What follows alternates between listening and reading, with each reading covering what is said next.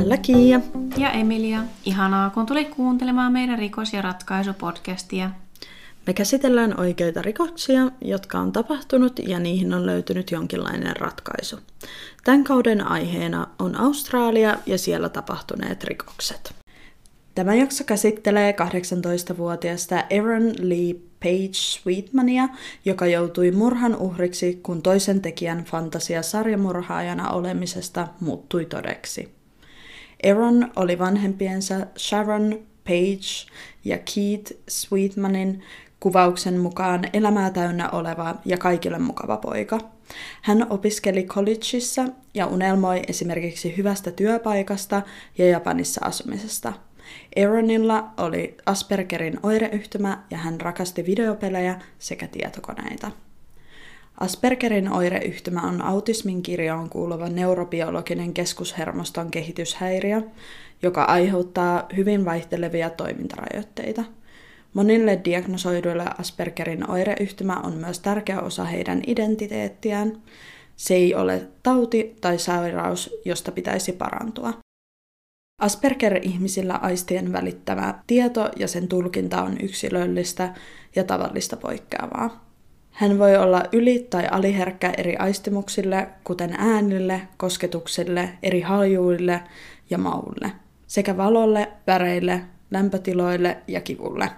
Esimerkiksi ympäristön erilaiset taustaäänet, jotka harvoin haittaavat muita ihmisiä, voivat Asperger-henkilöstä olla kovia ja häiritseviä – Tämä voi aiheuttaa ahdistuneisuutta ja tuntua jopa fyysisenä kipuna. Alkuvuonna 2016 18-vuotias Aaron oli muuttanut kirkossa tapaamansa ystävänsä Adrian Reedin luokse alivuokralaiseksi Rockinhamin kaupunkiin läntisessä Australiassa. Samana vuonna 13. kesäkuuta Aaron ja Adrian olivat syömässä aamupalaa, kun Aaron sai puhelun ystävänsä äidiltä. Hän pyysi Aaronia auttamaan tietokoneen ohjelman asentamisessa. He sopivat tapaavansa Rockinghamin kauppakeskuksessa, joten Adrian heitti Aaronin sovittuun paikkaan. Aaron ilmoitettiin kadonneeksi Adrianin toimesta kaksi päivää myöhemmin, koska hän ei palannut enää asunnolleen. Aaronin murhan takana olivat hänen ystävänsä äiti Trudy Lennon ja nainen nimeltään Gemma Lily, jota Aaron ei ollut koskaan aikaisemmin tavannut. Gemma syntyi Stanfordissa, Englannissa vuonna 1991. Gemman ollessa vielä pieni, hänen äitinsä sai hermoromahduksen ja liittyi äärimmäisen uskonnolliseen kulttiin ja otti Gemman ja hänen sisaruksensa mukaansa. Hänen äitinsä antoi kultille kaiken omaisuutensa ja hänen täytyi tietysti elää kultin sääntöjen mukaisesti. Gemman isä yritti vastustaa kulttia ja saada lapsensa takaisin, jolloin kultti hyökkäsi isän kimppuun. Myös lapset joutuivat kärsimään isän yrityksistä saada lapsensa takaisin. Kultin jäsenet löivät Gemmaa ja hänen sisaruksiaan ja lukitsivat heidät päiviksi huoneeseen ilman ruokaa ja mahdollisuutta käydä vessassa. Gemman isällä meni vuosia saada lapsensa pois kultista, joten voimme vain kuvitella, mitä kaikkea lapset siellä joutuivat kokemaan. Myöhemmin vanhemmat erosivat ja isä sai Gemman ja hänen sisarustensa huoltajuuden. Pian tämän jälkeen Gemman kiinnostus sarjamurhaajiin ja kauhuelokuviin heräsi. Gemma muutti yksin Australiaan uuden elämän toivossa vuonna 2009 ollessaan 18-vuotias. Hän sai pian töitä paikallisesta supermarketista ja myöhemmin yleni siellä yövuoropäälliköksi. Koska Gemma halusi jäädä Australiaan, hän tarvitsi sitä varten pysyvän oleskeluluvan. Tämän luvan saamiseksi hän meni naimisiin homoseksuaalin ystävänsä Gordon Galbraithin kanssa vuonna 2012. Heidän häissään teemana oli tietysti sarjamurhaajat ja Gemman isä lensi myös Englannista Australiaan. Valitettavasti kaksi vuotta häiden jälkeen Gordon menehtyi auto-onnettomuudessa ja Gemma jäi leskeksi vain 24-vuotiaana. Trudy oli ollut Gordonin eli tämän aviomiehen ystävä ja sitä kautta naiset tutustuivat toisiinsa. Trudy oli 17 vuotta Gemmaa vanhempi ja hänellä oli kolme lasta, joista kaksi poikaa olivat vielä alaikäisiä. Trudy oli erittäin kiinnostunut PDSMstä ja kävi tähän liittyvissä ryhmätapaamisissa. Näin lyhyesti ja asiallisesti selitettynä BDSM tarkoittaa sadomasokistisen seksin kirjoa. Tämä muodosti heille ilmeisestikin ystävyyssuhteen niin, että Trudy oli alistuva osapuoli ja Gemma alistava. He eivät koskaan tarkkaan kuvailleet suhdettaan, mutta oletettavasti Trudy oli rakastunut Gemmaan ja Gemma oli mahdollisesti aseksuaali. Gemmalla oli hieman erilainen unelma kuin Aaronilla. Hän oli keksinyt fantasian, jossa hän oli sadistinen tappaja nimeltään SOS, Jumalan palvojien murhakultissa. Fantasian hahmo oli voimakkaampi kuin kukaan tappaja aikaisemmin. Teini-ikäisenä Gemma oli kirjoittanut fantasiastaan Playzone-nimisen kirjan. Hän vielä aikuisenakin ylpeänä esitteli sitä kaikille, ketkä olivat kiinnostuneita kuuntelemaan. Gemma halusi, että Trudy kutsuu häntä tällä SOS-nimellä ja Trudyä kutsuttaisiin Corvinaksi, mikä oli hänen koodinimensä BDSM-piireissä. Molemmat naiset olivat myös ottaneet SOS-tatuoinnit ja näistä me laitetaan myöskin Instagramiin kuvat. Trudin piti myös fantasian mukaisena palvelijana toteuttaa Gemman kaikki unelmat. Pari oli keskustellut suhteestaan Facebookin viestien välityksellä. Trudin lähettämä viesti vapaasti suomennettuna. Minä pelkään sinua, mutta kunnioitan sinua. En aio haastaa sinua. Aion luonnollisesti alistua sinulle. Pelkoni sinua kohtaan johtuu siitä, että ihanen sinua ja kunnioitan sinua sellaisena kuin olet. Näen sinut minun alistajana. Gemma vastasi viestiin. Sata prosenttia täydellistä.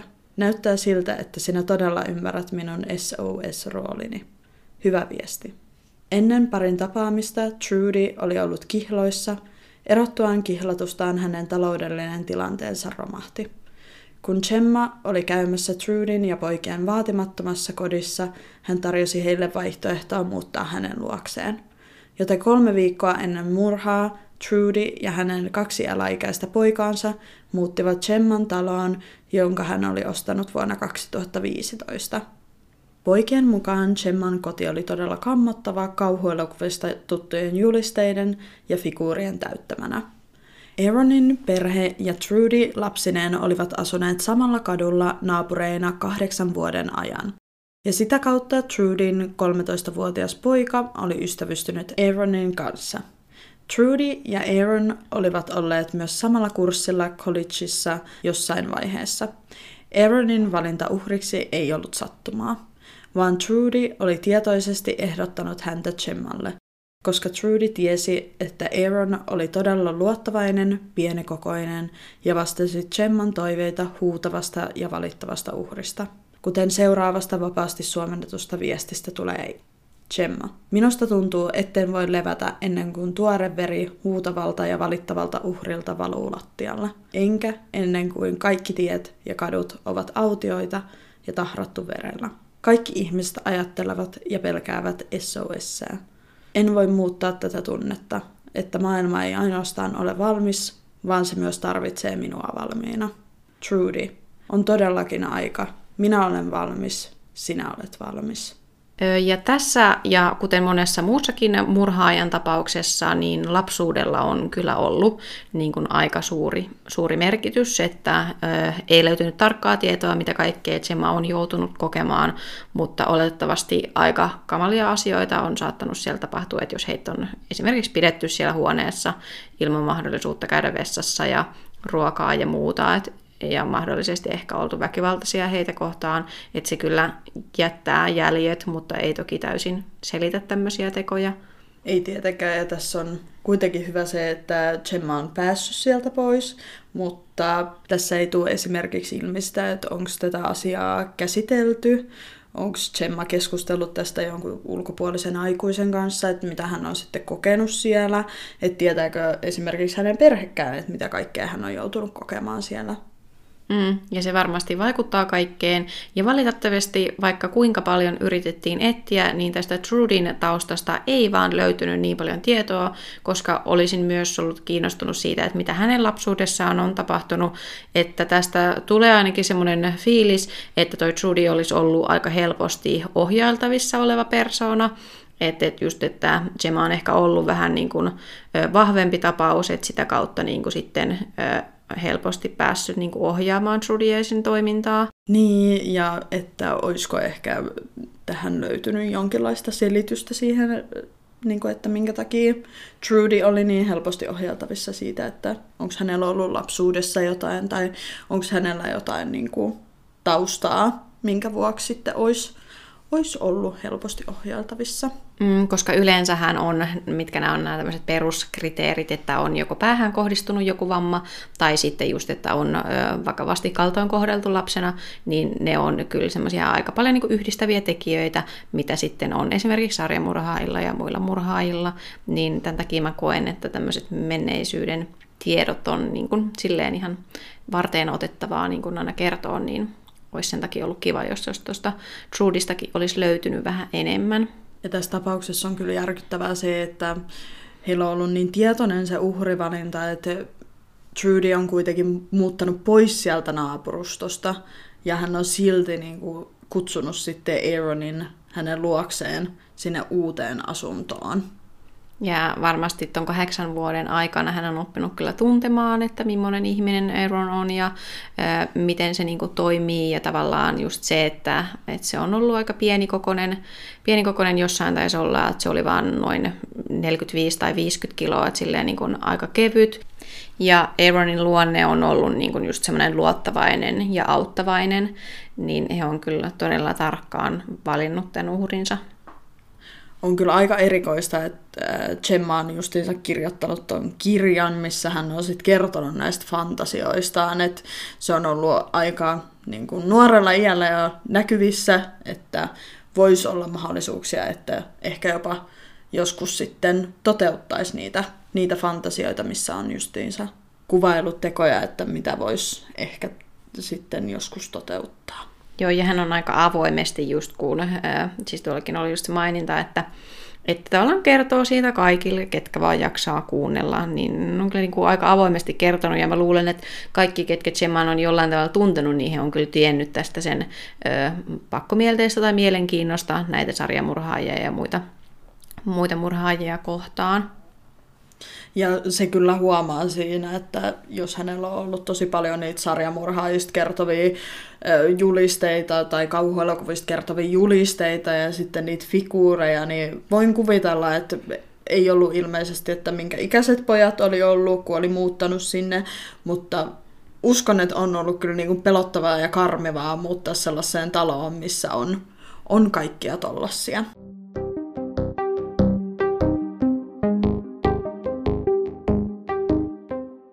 Tapahtumapäivänä Trudy heitti omat poikansa kouluun ja tämän jälkeen soitti Aaronille ja houkutteli hänet sinne kauppakeskukseen.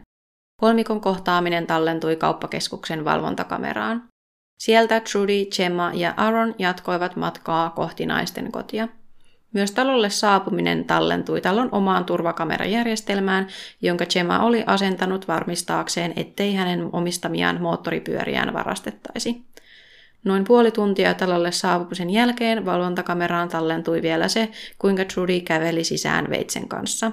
He eivät siis olleet sammuttaneet näitä valvontakameroita ennen tapahtumaa, vaan vasta sen jälkeen. Aaron ystävällisenä ja luottavaisena ihmisenä oli tietysti innoissaan menossa auttamaan entistä naapuriansa, toivoen, että voisi samalla pelata videopelejä ystävänsä kanssa. Valitettavasti Aaron joutui osalliseksi Gemman kamalaan fantasiaan. Aaronin istuttua tietokonepöydän ääreen juomaan kahvia, Gemma hyökkäsi häntä kohti takapäin kuristaan jonkinlaisella metallisella köydellä tai vaijerilla. Tämän jälkeen Trudy kaatoi Aaronin maahan ja Gemma alkoi puukottamaan osuen Aaronin kaulavaltimoon sekä rintakehään tehden siihen noin 10 senttimetriä syvän haavan. Gemma ja Trudy julmasti murhasivat Aaronin. Aaron painoi vain hieman yli 50 kiloa, joten hänellä ei ollut mitään mahdollisuutta puolustautua selkeästi isokokoisempaa Trudia vastaan. He kietoivat hänen kasvojensa ympärille kelmua, käärivät ruumiin lakanaan ja hautasivat tämän talon takapihalle noin 30 senttimetrin syvyyteen. Tämän jälkeen he vielä kaatoivat hautapaikan päälle sementtiä ja laatoittivat kohdan punaisilla tiilillä. Trudin 13-vuotias poika, joka oli Aaronin ystävä, tietämättä totuutta, auttoi äitiään laatoittamaan ystävänsä hautapaikan. Kuva hautapaikasta löytyy myös meidän Instagram-tililtä. Tämän jälkeen Gemma kertoi Trudille tunteneensa itsensä voimaantuneeksi, mutta euforinen tunne ei kestänyt kauaa. Muutamien päivien sisällä murhasta poliisi yhdisti Trudin ja Gemman Aaronin kataamiseen puhelutietojen avulla – Poliisien tekemä lista epäilyttävistä asioista, joita löytyi parin kotoa tutkinnan aikana. Listan sisältö. Tuhansia veitsiä, muun muassa lihaveitsi, teurastajan veitsi, leikkausveitsi eli skalpelli, luusaha, kirurgin veitsi ja viidakkoveitsi. Aakkosjärjestykseen laitettu käsinkirjoitettu lista kidutusmenetelmistä, muun muassa polttomerkkaaminen, pakkosyöttäminen, jalkojen polttaminen, genitaalialueen silpominen ja kiinalainen vesikidutus. Päiväkirjatekstejä siitä, miten Chemman oli vaikea taistella halujaan vastaan muun muassa tappaa, repiä ja puukottaa jotakuta. Lehtiä ja muistioita sarjamurhaajista, sata litraa suolahappoa, autotallista löytynyt kattila, jossa oli oletettavasti lihaa suolahappoon syövytettynä, huone, jonka seinät oli peitetty sinisellä pressulla, Huoneessa oli ainoastaan kirkkaanpunainen työkaluboksi ja ostoskärryn pohja, jonka päällä oli puisia lautoja ja ihmisen hiuksia tarttuneena sen pyöriin. Todistajien mukaan Gemma oli leuhkinut työkavereilleen tehneensä sen, ja valvontakameraan oli jäänyt todiste siitä, että naiset olivat ostaneet sahoja ja satoja litroja suolahappoa ennen murhaa. Naiset olivat myös lähetelleet tekstiviestejä koskien murhaa, mitkä jo aikaisemmin mainittiinkin, ja näistä viesteistä otettuja kuvakaappauksia löytyy myös meidän Instagramista. Ja tässä mua jotenkin henkilökohtaisestikin jotenkin järkytti toi, että, että tämä tilanne ei edes ollut semmoinen, että väärässä paikassa väärään aikaan, vaan nimenomaan se Aaronhan oli, oli sinne niin kuin tarkoituksella houkuteltu ja jotenkin hän on niin, niin pahaa aavistamattomana istunut siihen työtuoliin ja ajatellut, että nyt hän auttaa, tekee hyvää asiaa, että hän auttaa ja yhtäkkiä hänen kimppuunsa onkin hyökätty. Ja tässä just se myöskin, että Aaron oli niin pieni kokonen, että ei hänellä ollut niin kuin mitään mahdollisuutta, niin kuin, kun nämä kaksi naista on käynyt hänen kimppuun, niin ei siinä ollut niin kuin mitään mahdollisuutta selviytyä. Ja Trudy on vielä ollut niin kuin silleen vähän isokokoisempi, että se on niin kuin oikeasti varmaan pystynyt niin kuin melkein yhdellä kädelläkin piteleen niin kuin, sitä Aaronia siinä maassa. Että jotenkin tämä on aika julma ja herätti kyllä kaiken näköisiä tunteita tätä tehdessä. Ihan niin kuin laidasta laitaan kyllä. Ja tässä justiinsa se, että Gemma on oikein niin kuin vielä ylpeillyt tällä, niin kuin, että hän on tehnyt sen. Että mitä hän on sitten hakenut sillä, että onko se niin kuin ollut jonkinlaista niin kuin ihailua, että hän on toteuttanut oman fantasian vai niin kuin mitä hän on hakenut sillä. Ja kaikista järkyttävintä on mun mielestä se, että Aaronin ystävä on laatottanut sitä sitä hautapaikkaa, missä Aaron on ollut, ja hän, hänelle ei ole ollut siis mitään tietoa tästä tapahtuneesta. Hän oli itse silloin koulussa. Ja se, että Aaron on odottanut sitä, että se ystävä tulisi koulusta kotiin, se on niinku ihan, ihan järkyttävää ja ihan kauheata ajatella. On, ja jotenkin niin kuin, että miten se Trudy on niin kuin äitinä niin kuin pystynyt tekemään noin sen omalle pojalle, koska kun tämä on sille selvinnyt, niin mä uskon, että on ollut todella, todella suuri järkytys. Että jotenkin niin kuin, sekin on aika käsittämätöntä ja jotenkin mun mielestä kertoo ainakin jollain tavalla siitä, että ei se Trudikaan, niin kuin, että hänellä on kyllä pakosti ollut jonkunnäköisiä jotain ongelmia mahdollisesti tai muuta, että pystyy tavallaan noin omalle lapselleen niin kuin tekemään. Ja just se, että heillä on ollut niin paljon kaikkia välineitä ja justiinsa toi akkos, akkosjärjestykseen laitettu käsinkirjoitettu lista eri kidotusmenetelmistä on jotain ihan järkyttävää silleen, että Gemma on todellakin laittanut aikaa ja vaivaa siihen, että hän on suunnitellut tätä ja hän on ottanut asioista selvää ja ihan järkyttävää. On, ja jotenkin kun, niin kun ensimmäisiä uutisia, kun tästä niin kun luki, niin tavallaan se, että pakkomielteinen sarjamurhaihin ja kauhuelokuviin, niin eh, ei tule kyllä ajateltua, että oikeasti on menty niin ihan näin syvälle sinne. Että oikeasti niin kuin, ja kaiken maailman veitset ja just niin kuin, jotenkin, en mä tiedä, siis tämä on jotenkin järkyttävää, että joku oikeasti haaveilee tämmöisestä ja sitten kerää kaikki tarvittavat tarvikkeet ja sitten oikeasti jopa toteuttaa sen. Tämä on niin kuin todella surullinen ja valitettava tapaus niin kuin kokonaisuudessaan.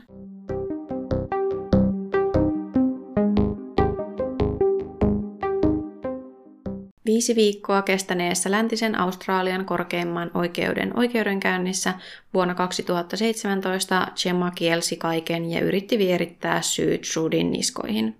Kuitenkin Gemman fantasiakirjat, veitsikokoelmat, murhahuone ja todella suuret määrät talosta löytynyttä DNAta todistivat häntä vastaan. Kuoleman syyn tutkimuksessa selvisi, että Aaronia oli puukotettu useita kertoja kaulaan ja rintaan. Hänen kaulassaan oli myös jälkeä kuristamisesta sekä hänen käsistään löytyi puolustautumisjälkiä. Myös Trudy kiisti syytteet ja kertoi nähneensä Gemman tekevän murhan ja auttoi ruumiin piilottamisessa vain pelosta. Trudy väitti luuleensa, että murhakeskustelut heidän välillään olivat vain roolileikkiä – Gemma jopa kielsi tienneensä, että Aaron oli kuollut ja väitti Trudin tehneen kaiken yksin sillä aikaa, kun hän itse oli kolme tuntisilla päiväunilla. Gemman tarina selkeästi muuttui kuulustelujen aikana usean kertaan, sillä oikeudessa nähdyllä videolla kuulusteluista Gemma väitti olleensa moottoripyöräajelulla murhapäivänä. Oikeudessa käytettiin todisteena talon valvontakameraan tallentunutta pätkää, jossa kaikki kolme kävelevät sisään taloon ja hetkeä myöhemmin Judy lukitsee portin estääkseen Aaronin ulospääsyn.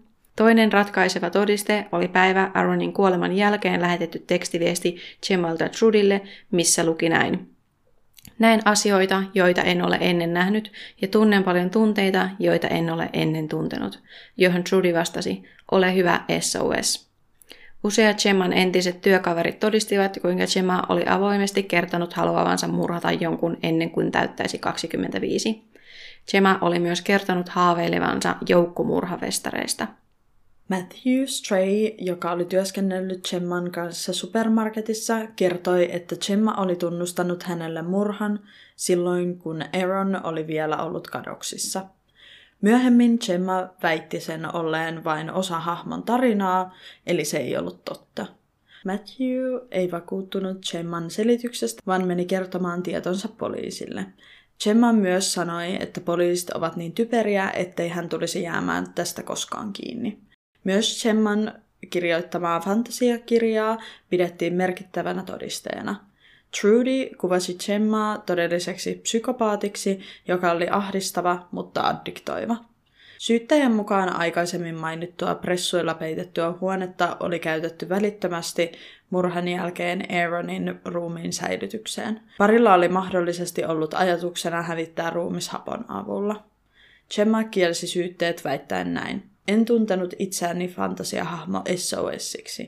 Viestit olivat vain roolileikkiä ja materiaalia, kirjan hahmoa varten. Pressulla suojattu huone oli suunniteltu tatuointistudioksi ja suojattu, koska kattoa oltiin maalaamassa.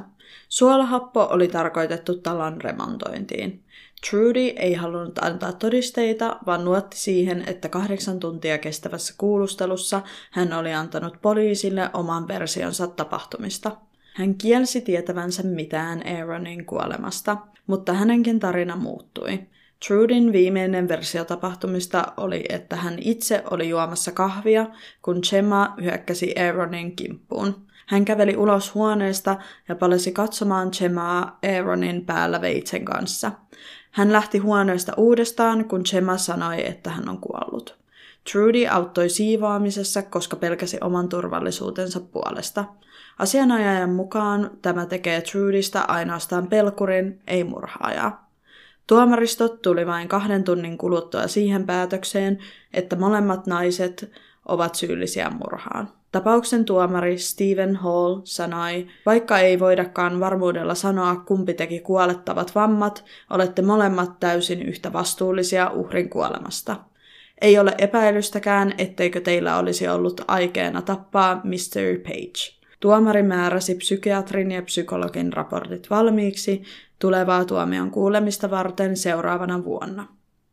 Ja vuonna 2018 molemmat naiset saivat elinkautisen vankeustuomion. Ehdonalaiseen he voivat hakea ensimmäistä kertaa vasta 28 vuoden päästä, eli vuonna 2046. Tässä tapauksessa on kyllä tosi poikkeuksellista se, että tämä on ihan superselkeä Meillä on kaikki todisteet siitä, valvontakameranauhaa, DNAlta, kaikkea, että nämä kaksi on tehnyt tämän murhan. Jep, ja motiivitkin on tavallaan tiedossa se, että on ollut toi fantasia. Trudy-motiivi on ehkä vähän hämärämpi, mutta hän on halunnut miellyttää tässä roolissaan Gemmaa, että silleen, että tavallaan tosi selkeä tapaus, ja en usko, että kauhean moni ainakaan miettii, että kuka tämän nyt oikeasti teki ja miksi ne tämän teki. Että siitä niin kuin on tosiaan just poikkeuksellinen tapaus. Ja tämä ainakin mun mielestä vaikuttaa siltä ja näiden materiaalien pohjalta vaikuttaa siltä, että molemmat on, on ollut ihan niin kuin täysin tietoisia, mitä on ollut tekemässä. Ainoa, mikä ehkä voi olla, on se, että, tota noin, että tässä on niin kuin hämärtynyt se fantasian ja oikean elämän, niin kuin, että se on ehkä ainoa, mikä tässä voi olla, niin kuin, mikä voi vaikuttaa siihen, että mitä tässä on tapahtunut. Mm, ja varmaan mä luulen, että varsinkin Gemma on elänyt aika vahvasti siinä sen fantasiamaailmassa niin kuin kuitenkin aika syvällä siellä, vaikka onkin todellistakin elämää elänyt, niin en kyllä ihmettelisi yhtään, jos niin kuin olisi hämärtynyt se todellisuuden ja fantasian niin kuin raja. Yhdessä YouTube-videossakin pohdittiin, että voisiko olla mahdollista, että Gemma on tehnyt tahallaan niin paljon virheitä tässä murhan niin kuin aikana, että justiinsa kun soitettiin hänelle ja tota noin, haudattiin omalle takapihalle, mikä kuulostaa, ehkä jos ei haluaisi jäädä murhasta kiinni, niin ei välttämättä tekisi näitä asioita. Joo, ja just tavallaan silleen, että he ei ole hirveästi niin kuin peitellyt ehkä tätä murhaa, ja vielä se, että se on tosissaan niin kuin mennyt vielä leuhkimaan tästä sinne työpaikalle, mutta sitten kuitenkin yrittänyt kumota nämä, niin mä en tiedä, että tähän on niin kuin kuvitellut, että, että, että eikö ne työkaverit niin kuin reagoisi siihen mitenkään erityisesti, vai se on kyllä jotenkin jännä ajatella, että mitenköhän sen päässä on silloin niin kuin liikkunut, kun on tämmöistä niin kuin mennyt kertomaan. Ja onko hänellä ollut se tarkoitus, että hän haluaisi niin kuin, tulla julkisuuteen tämän kanssa ja hän haluaisi olla niin kuin, tämä fantasiamaailman SOS oikeassakin elämässä ja hän haluaisi olla vähän niin kuin yli-ihminen. Että voiko se olla, että siinä on ollut joku tällainen taka-ajatuksena? Niin mä luulen, että, että voisi just olla jotain tuommoista, mutta sitten taas ää, mä niin kun ajattelisin, että Gemma oli kuitenkin haaveillut siitä sarjamurhaajana olemisesta, niin silleen niin kun ensimmäinen oletus olisi ollut ehkä se, että se olisi halunnut jäädä kiinni vasta sitten, kun niitä uhreja olisi ollut jo useampi, mutta tietysti on loistavaa, että he jäivät heti kiinni, ettei kerran nimenomaan tulemaan enempää uhreja, mutta se olisi niin ollut ainakin semmoinen ehkä automaattinen niin oletus, että että et se ei olisi välttämättä ihan heti halunnut jäädä kiinni, mutta toki voihan se olla, että se ei niin kuin malttanut ottaa sitä julkisuutta, koska se tiesi, että tästä kyllä tulee isot uutisotsikot, että et sitten hän heti pääsi pääs julkisuuteen ja monet tietää hänen nimensä ja muuta. Niin.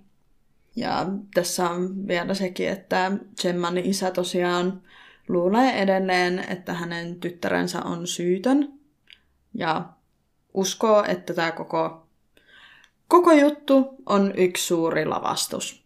Eli että ilmeisesti Trudy olisi tehnyt kaiken, eikä Gemmalla olisi tässä niin kuin mitään osaa tai arpaa. Mm, se on jotenkin niin kuin surullista ja liikuttavaa, että miten vanhempi niin kuin jaksaa uskoa siihen oman lapsen syyttelyyn, vaikka tämä on niin, kuin niin selkeä ja niin paljon todisteita, ja tämä Gemman isä on kuitenkin ollut tietoinen niistä sen fantasioista ja varmasti silloin nuorena ja alkanut keräämään jotain julisteita ja muita hahmoja sun tämmöisiä, niin jotenkin silleen niin kun, on se liikuttavaa, että tämä isä haluaa tietysti uskoa, mitä moni vanhempi varmaan haluaa uskoa omasta lapsestaan, vaan parasta.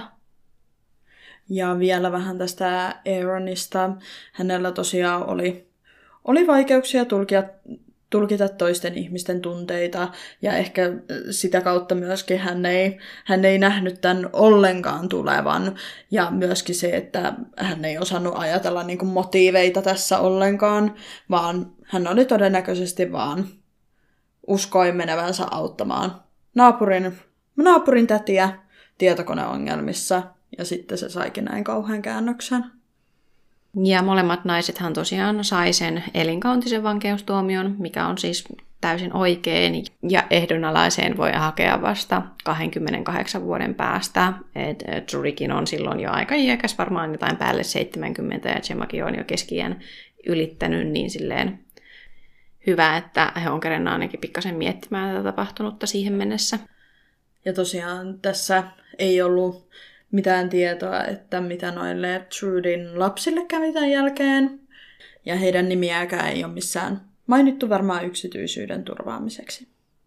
Ja tosiaan vielä tälleen jälkikäteen tapahtunutta, niin Trudy oli joutunut tuolla vankilassa ollessaan semmoisen hyökkäyksen kohteeksi, jos hänen päälle oltiin kaadettu kiehuvaa vettä, ilmeisesti useampikin litra, että aika paljon, ja hän sai tästä niin kuin, tosi vakavia palovammoja, ja justiinsa tämän jälkeen hänet sitten siirrettiin turvatulle osastolle, välttääkseen, ettei sitten tule enempää tämmöisiä tapahtumia. Ja Gemma tosiaan oltiin sijoitettu heti, heti aluksi jo sinne turvatulle osastolle, koska voitiin ehkä olettaakin, että hän saisi aika paljon vihaa, vihaa niskansa siellä, niin en usko, että hän olisi pystynyt millään tavalla olemaan siellä yleisellä osastolla.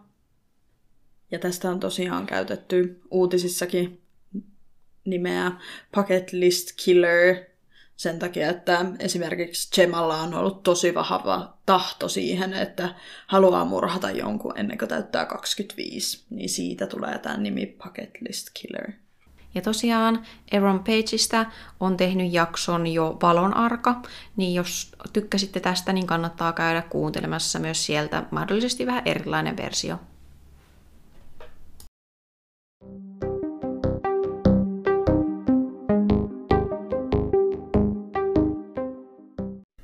Kiitos kun kuuntelit tämän jakson. Ja lähteestä vielä sen verran, että me ollaan pyritty käyttämään mahdollisimman luotettavia lähteitä, mutta muistakaa, että netistä löydetyt tiedot ei ole aina sataprosenttista faktaa. Meidät löytää Instagramista nimimerkillä Rikos ja ratkaisu, ja sähköpostia voi laittaa osoitteeseen rikosjaratkaisu.gmail.com. Me otetaan mielellään vastaan palautetta jaksoihin ja aiheisiin liittyen. Ensi viikolla ollaan taas uuden rikoksen ja ratkaisun äärellä.